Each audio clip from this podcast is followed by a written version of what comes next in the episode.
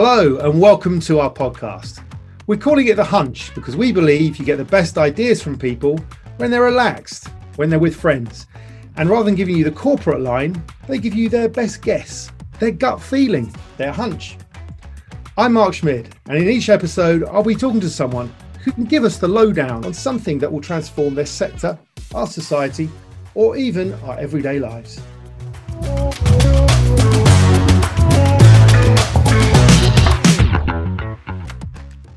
Today, I'm with Mark Choueke, formerly an editor of a leading marketing magazine. He's had big jobs in some leading London agencies and tech firms, and now he's gotten around to writing his own book. So I thought it'd be a perfect opportunity to learn what his hunch is about B2B marketing. So, Mark, pleasure to have you along to The Hunch, our very special guest this afternoon. I've known you a long while, originally as a journalist then, of course, as a colleague in a, in a big agency group where we worked on primarily kind of consumer brand campaigns. And now you're the author of Boring to Brave, a B2B book that uh, is doing a great job in kicking us into shape and telling us what's been going wrong in B2B marketing and, and how we can go about putting that right. So tell us a little bit about that journey. Well, firstly, thank you for having me on the hunch. It's very exciting and it's always good to see you. I think there's a few of us who are unable to answer the question in an interview situation, a job interview situation. You know, we're looking for somebody with 10 years plus experience of X.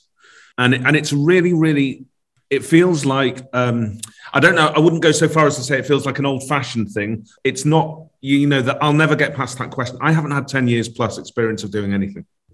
But what I have, and there's a few of us about, being made famous now by two very, very gifted women I know from the Marketing Academy, Helen Tupper and Sarah Ellis, who I met on the Marketing Academy a few years ago, who wrote first a podcast, produced an amazing podcast called The Squiggly Career. And then it's become a best selling book. And I think they're on their second book. And it's about there's there's a lot about navigating various career obstacles and challenges. But what they've made famous is this this theory of um, this kind of trend for people switching careers up and following their own path, following their own career, forming their own career, and not adhering to a career path. And I think that's what I've done. And when I got that question in job interviews in the past about, well, you've jumped around a lot. You've gone from journalism to PR agencies to marketing agencies to tech. Then you've run your own agency, founded your own thing, and now you're doing this. And we can't really you're a media you're the agency you're the brand now you're an entrepreneur it's hard to follow. I think my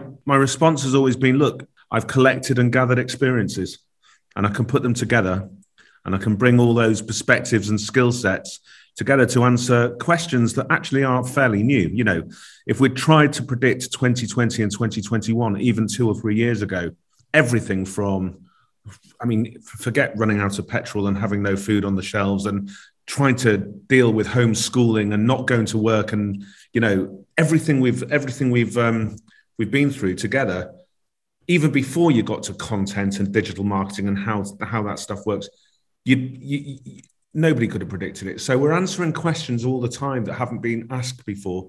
And i think a gathering of perspectives and skill sets and if you've been in several different job roles and functions i think you're really well set. Mm. so it's certainly squiggly maybe uh, a zigzag, but not kind of linear, and you're all the richer for it. Uh, when you talk about everything changing and the pace of change, um, that's of course true. In some ways, elements of B2B marketing remain in a bit of a time warp in terms of the language they use, the creative you deploy. Is that your read of it? I think so. I, I, I met enough people, enough people with famous names and big brains to fill my book with um, people that agreed with my take. I, I, also, it should be said for fairness and balance, I met a couple of people who've dedicated their lives to B2B and built some great things who don't agree, who who felt the premise of the book was a little bit, you know, challenging, that we're not boring anymore. Personally, I think that B2B is changing, is getting better. I see some great stuff about, but we're talking minority. For the most part, there's a lack of ambition and a settling for mediocrity. And look, I even I did this talk to these recruiters, and one put, one guy put his hand up and asked a really serious question, really tough and challenging question. He said, "Yeah, from everything you've said, I understand there is room for bravery, But come on, in B2B, there's also room for a bit of boring. And I said to him, just listen to the words you've said. Listen to the words that have just come out of your mouth. There is room for boring. What he means, of course, is that there's room for serious and there's room for gravity and there's room for, you know, weighty thought. But no, nothing should ever be boring. As marketers, we are the we are the capture somebody's attention and make them like me departments, aren't we? Mm, mm. we there is genuinely no need to make anything you do boring, humdrum, unambitious, um, and in the right scenarios, you know, lacking in fun or humor or, you know, the sort of stuff that, that the reason I come to you again and again, Mark, I come to you because you give me energy, you give me life, you make me laugh. We have good, like, you're curious, you're quick, you're, you know, you can see things from a number of perspectives. If you, if you were a total bore, we might not we might not have been mates. It's entirely entirely credible. I, I, I, can keep all, all those bits in, by the way, Mr. Producer Ed. Um, all the flattery can stay. I think sometimes people worry that being brave means that you can't be effective, and that when you're taking a risk, that flies in the face of the uh, kind of tried and tested. And, and in the book, you talk about the tyranny of best practice. And I imagine that's connected to that. The tyranny of best practice hangs over everybody. And all best practice means is you're looking around to see what's been done before. Now, by definition, if you're looking around to see what's been done before, it has been done before. Therefore, you're not creating anything new. And best practice, the phrase, takes the responsibility off us to create anything new. So basically, what you're saying to your boss who's paying for your marketing is this is right because I've seen somebody else do it before. Hmm. The questions are obviously, from a journalist point of view, the questions are well, hang on, did it work for them? Number one. Number two, who are they? Like, are they anything to do with us? Do they share our legacy, our story, our vision, our talent, our craft, our skill, our product? Now, I remember when you and I worked together, we lived in a world where in big agencies, there were a lot of different people that had had some amazing experiences with big brands. I think for Experian, I was called in to pitch for it through a friend of mine, Experian, the personal credit checker. And I, I, I called on some internal comms help from various places inside the agency. And one incredibly experienced and skilled operator came to me and said, listen, don't even, I don't even, I don't even need to see the brief. I know what has to be done here. I said, what? And he said, I did the same thing for BT back in 1999. I've got a whole program. I've got it on the shelf. You don't even need it. I'm talking to this was 2012. And I was, I, I'd just come out of journalism where you're literally drilled to ask tough questions. And my jaw dropped. I'm thinking, is this how easy it is? Really? Is this what we do? And I said to him, well, I mean, that was another brand with another story and another whole set of needs and a whole set of characteristics in another industry, but also like more than a decade ago. Yeah. I mean, it's a different set of people. It's a, it's it's said, no, no, no, it's all the same. And you go, hang on. If you're relying on your best skill being able to look what's been done before and replicate it, we don't need to be here. And I'll tell you why that isn't the case. You've not just got the opportunity to look and sound different and make sure you're t- telling your own story. And it might be the story that's different. It might be the channel. It might be the way you tell it. It might be the. You've also got a responsibility as a marketer. If marketing is there for anything, it's there to be recognizable, to be memorable, to, and if you can get there, be liked and loved. I mean, let's face it, I don't necessarily love the meerkats, but I do remember it for God's sake. Like I do know what exactly what that brand is for, and I've seen iteration after iteration of the of the campaign. I could probably on on my worst day after a couple of drinks, I could probably do a passable impression. That's what marketing is about. And B2B shouldn't play to different rules. It should play to its own rules per brand, per organization, per need, per brief, per product. But it shouldn't play from a different, it shouldn't play a different role to what marketing is all about, which is make people aware of us, make people like us, make people want to buy us, and make people want to have that kind of relationship with us where they're somewhat loyal to us. I do get across with B two B marketing when it doesn't feel like it needs to try, and and and the and the the most obvious and telling example that we all recognise is when you see four or five product sheets or white papers, pieces of collateral, and one of them is ours, and you could swap brands about take my brand off and put somebody else's brand on my direct competitor. Mark, I hadn't heard the Experian story before. Um, I think that's one of the worst examples. I've heard plenty of other times where people have, have taken this kind of here's one I made earlier approach and thought that without any new insight, any reading of the market, they could just deploy something from, in your example, you know, decades beforehand. Of course, a lot of the best ideas come from somewhere, and that might be borrowing, to put it in those terms. You know, you mentioned curiosity earlier. You know, you, you come across things and you you see how they you might apply them to the challenge you have. So you're not saying that every great idea has to be 100% original, are you? I, I, don't think it can be, and I don't. I don't think ideas have to be original, and I don't even think that they have to be fresh. But they have to at least be relevant and then and then likable, right? And one of the ways you do it is by widening your horizons. I speak to a guy who is super successful now, senior director of marketing for Contentsquare in APAC. You know, he he says in the book he looked around during his entire B2B marketing career for role models. He looked up, there was none. He looked around, he couldn't see any. So his role models and his inspirations we're all people from outside of B2B marketing. And he said, that's kind of sad, isn't it? But also, it's a win for me because nobody else is doing it. So I'm getting all these kind of creative sparks and flashes and inspirations and prompts and triggers from elsewhere.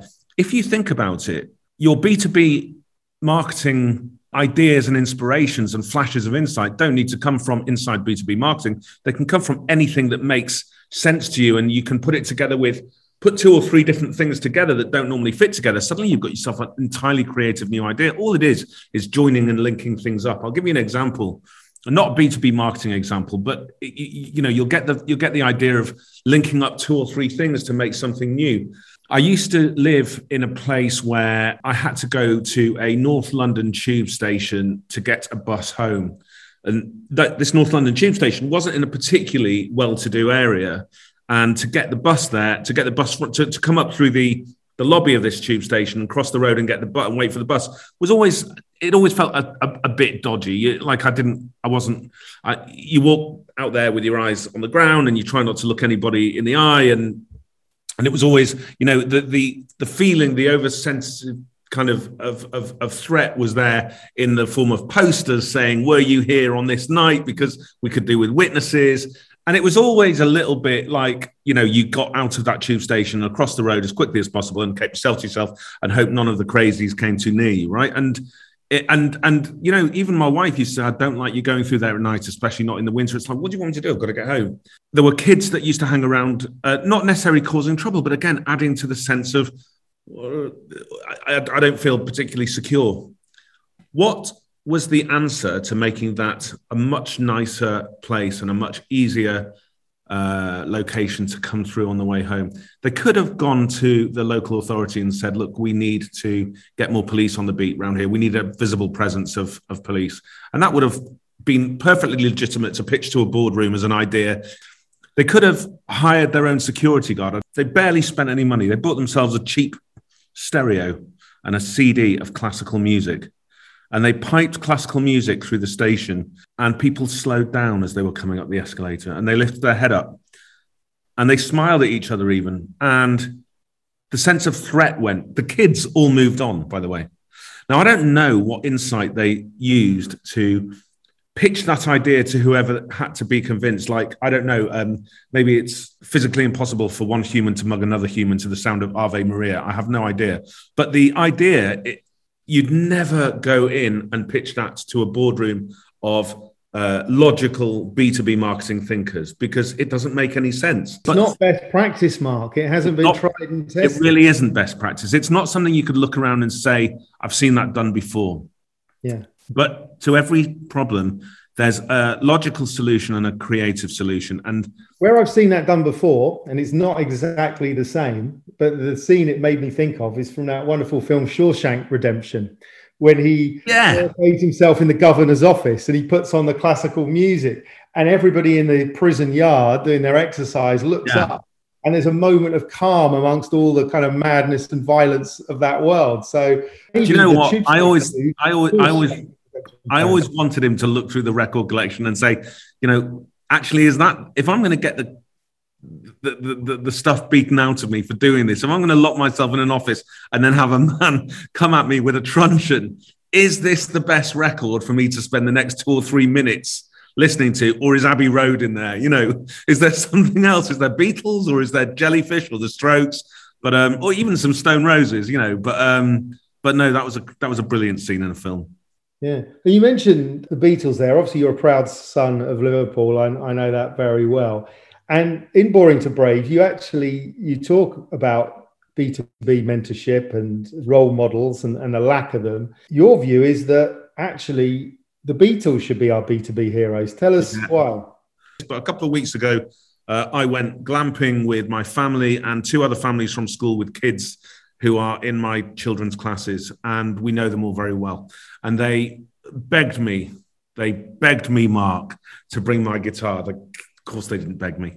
of course, they didn't. But they they they begged me and begged me, bring your guitar, Mark. And we had a bonfire. Go on, then. Yeah, go on. In fact, Mark, I don't know if actually, do you want to bring my guitar over? Yeah, bring it over. It, we're not we're not going to do a David Brent thing. Um, but yeah, we um, we had a bonfire and all the kids stayed up in their onesies and ate pizza and and did marshmallows. And th- I started playing the guitar.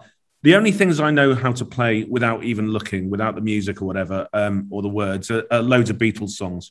And all the kids, aged five and eight, picked up tennis rackets and pretended to be the Beatles. They knew every word, every single lyric, right? This is content written between 50 and 60 years ago and my kids and other people's kids know every damn word. I'm not just talking Yellow Submarine or Octopus's Garden. I'm talking Help and I Feel Fine. They knew every word. Now, the point here is this how many B2B marketers, and I use this as a kind of self segmentation bit in the first couple of chapters, how many, how many B2B marketers know for a fact that the, the content or stuff they produce today will be absolutely forgotten and never used in a year from now?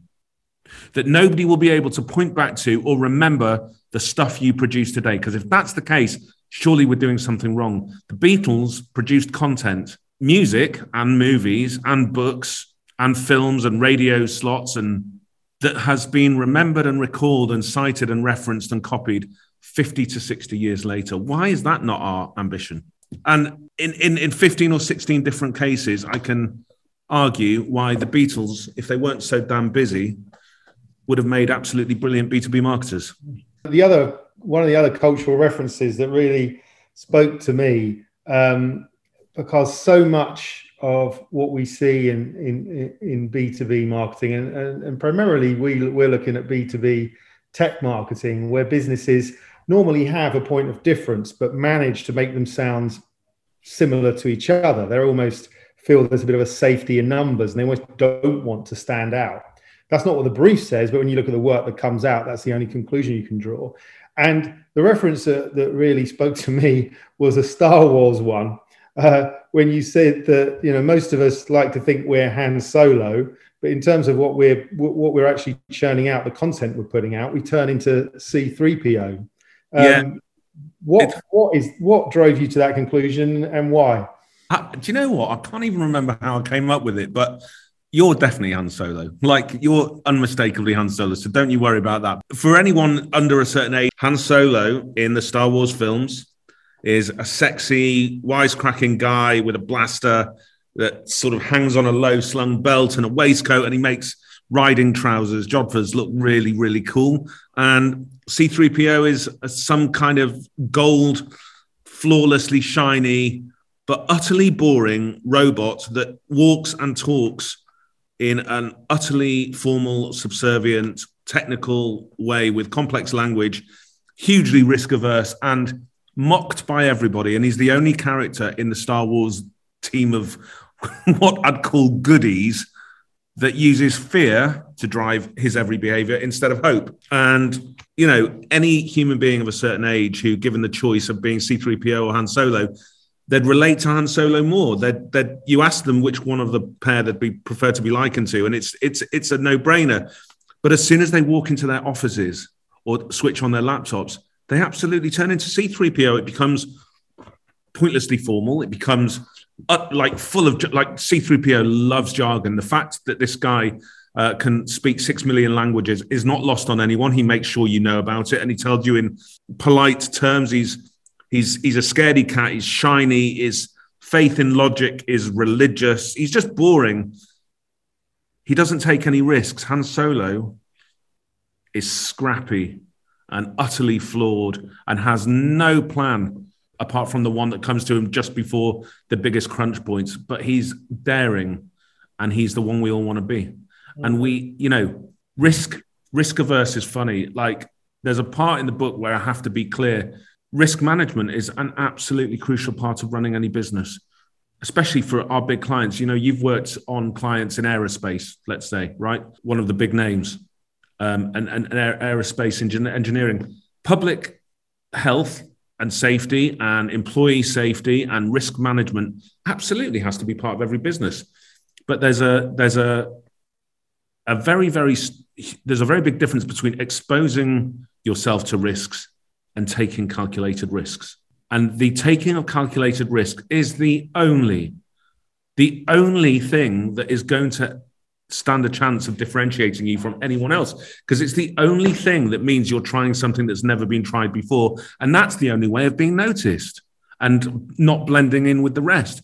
So risk is at, taking risk is absolutely a part of marketing the culture of the organization you're working for either as an, in-house marketer or as, a, as an agency is, is so important because occasionally the the race for perfection uh, is the enemy of getting anything at all out the door. And there are so many layers and so many uh, committee members uh, wanting to critique every marketing aspect that you end up with a really dull piece of work rather than having, and this is something you mentioned in Born to Brave, rather than having that MVP mindset um, that the product guys may well have had, but has somehow not translated its mm-hmm. way through to the marketing team.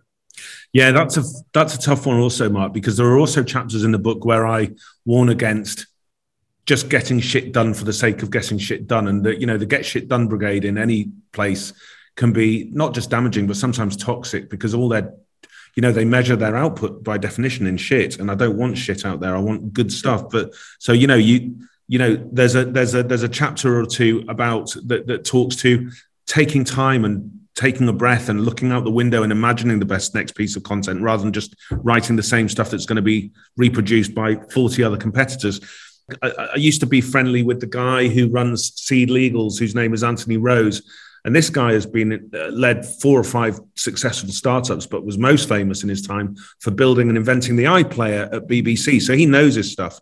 And he once told me that, um, you know, in some of these big organizations, there's 17 layers of sign off for a decision. That's just mad. I mean, that's not even worth that's not even worth being in a job for. There's no you've got zero autonomy. Equally, if there's nobody there to sign off, you're probably in a bad place, right? There's chaos.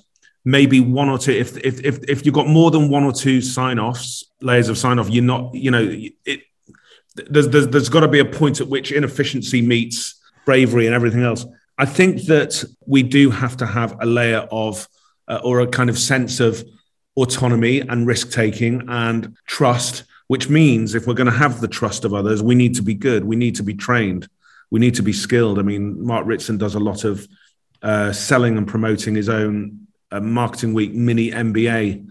Uh, in brand management and marketing, and but even before he built that, he used to write for Marketing Week all the time. That too many of us fell into marketing or found ourselves in marketing because of the kind of people we are, but actually have never been trained. So there's, there's also a chapter about how to get buy-in, how to get executive buy-in, right? Because uh, you, again, there's no point being brave as a single person walking up a hill with a flag. You need a, you need the people behind you, but with every brave moment, you gain influence, you gain respect, you gain personal agency and confidence and admirers and listeners and followers and fans and you build that reputation for leadership that people desire. And if the people don't want you in the room raising your hand and telling them what you think, you need to find a different job. Or if you're happy with never doing that, that's fine. But then boring to brave probably won't interest you. The 17 layers of approval is ridiculous and no good work will result from it. The the the other extreme is when there's so little executive buy-in, they don't even engage with the work. Um, occasionally in B2B marketing, you think because it is often so formulaic, they don't really need to take a look at it. Um, so, because uh, they know exactly what it's going to look like anyway, because it looks yeah. like the last time you did it uh, and the time before that as well. So, just give us a, a simple, obviously, everyone listening to this, Mark, is going to read the book pretty soon, but just for now, give us your top tip for getting that executive buy in. Uh, probably understanding what um, the difference between internal marketing metrics and any external metrics that go to anyone else in the business. So, I mean, literally, most B2B marketers ply their trade in meaningless metrics. They've either been forced to measure stuff that shouldn't ever be measured, doesn't need to be measured, and doesn't have a, much of a bearing on how successful you're going to be. Uh, and they know it, which is the thing kills me, that they actually know it's meaningless. They've just lost the argument so many times and lost the will to, to, to bring it. Um, or they are so proud of their likes and pluses and thumbs and you know um, that they talk about this stuff in boardroom meetings now the only two currencies or languages that anyone else needs to hear in order for you to convince of either success had or success promised is dollars and data that's it like if you are in a non-creative business bringing creative stuff. Occasionally you can show something during an all hands meeting or a, a, you know a company meeting or a board meeting and make people open their eyes and go wow. But it still needs to carry the promise through. It needs to be delivered and distributed and and shared and loved and then acted upon right? So there's a whole load of the marketing funnel still to go. If you can talk in dollars and data and you know obviously pounds and pence and um, proof that's how they're going to listen to you. Doug Kessler in the book from Velocity Partners talks about uh, a, a, lifetime of thinking that his job as a marketing and creative director uh, was to have good ideas. He said, "No, it's not good ideas. That's got nothing to do with. It. That's just a that's the necessary input. The job I've got to do," he says, "is educating others." Because if you look at it again, you're we allow non-marketers to take marketing decisions. We allow our copy to go before it goes out to the world. I'm a copywriter. I know how to make a line sing, and then I am forced what to give it to a legal guy who's going to check my copy and maybe even change it. So suddenly you're paying me a handsome amount to write a line that has operatic sounds. You're giving it to a legal guy before it goes out. So the legal guys are writing your copy now. You're paying me, and the legal guys are. I don't ask him if I can write the lines of his contract. And there have been some high profile examples of CEOs rather than coming from a financial background or from a operations background or a legal background beginning to come more and more from marketing is that something you've noticed in recent times I don't even think it's recent times. I think, I mean, when we worked together, we worked on Weetabix, and the guy that I met three months into my time with the agency was also three or four months into his job. His name was Giles Turrell. He was Weetabix CEO. Uh, he'd been president of marketing, I think, at Kimberly Clark. But he was a marketer, so he was able to talk in stories. You know, he was able to talk about being in the kitchen cupboard and, on the breakfast table of half the nation's households. He was able to talk about how in China, and I think they'd just been bought out by a Chinese conglomerate, they didn't have bowls that fit a Weetabix in. So they had to invent Weetabix bowls for that market. And, you know, great stories, you know, delivering Weetabix to certain markets by bicycle courier because uh, they didn't fit on store shelves or whatever, you know, or there were too many disparate retailers because it was all family sort of family owned independence and there was no supermarket system. So I think CEOs of B2B companies could and should be um, coming from more of a marketing background than a finance background. We're mad about channels in B2B. We're so crazy about channels, but we forget that channels are just carrier pigeons for the right story that you've got to blow somebody's socks off, right?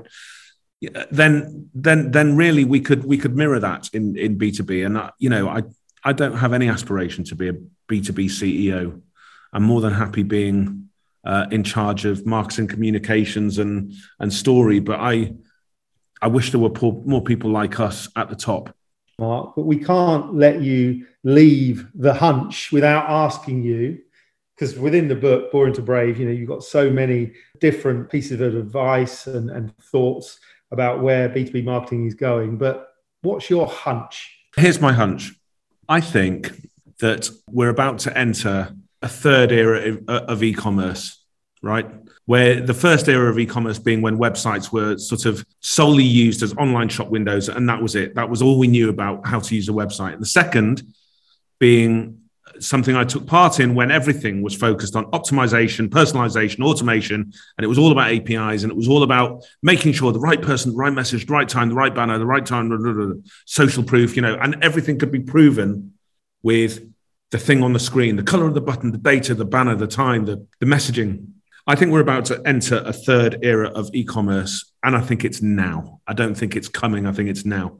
I feel like we're entering an era where personalization is seen as a more organic human endeavor. And I think AI and automation is still right there. Customers don't have relationships with brands. They use brands and sometimes they like brands. And if you're really lucky, they love your brand, but they don't have relationships with brands. People have relationships with each other. And I think that third era of e commerce is going to be about people talking and sharing and making it relevant to them. Thanks, Mark. Really interesting to hear about uh, what you see in the new trends uh, and referral marketing in particular. Uh, I know you're prolific on social media, as is uh, as your company Mention Me.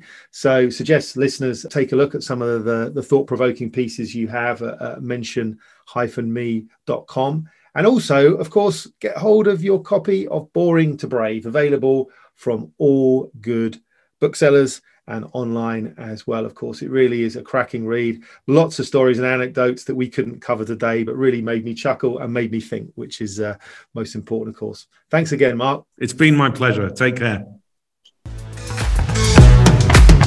Thank you for listening. Follow me, Mark Schmid, or our company, Simmons and Schmid, on LinkedIn or Twitter for news of our next episode.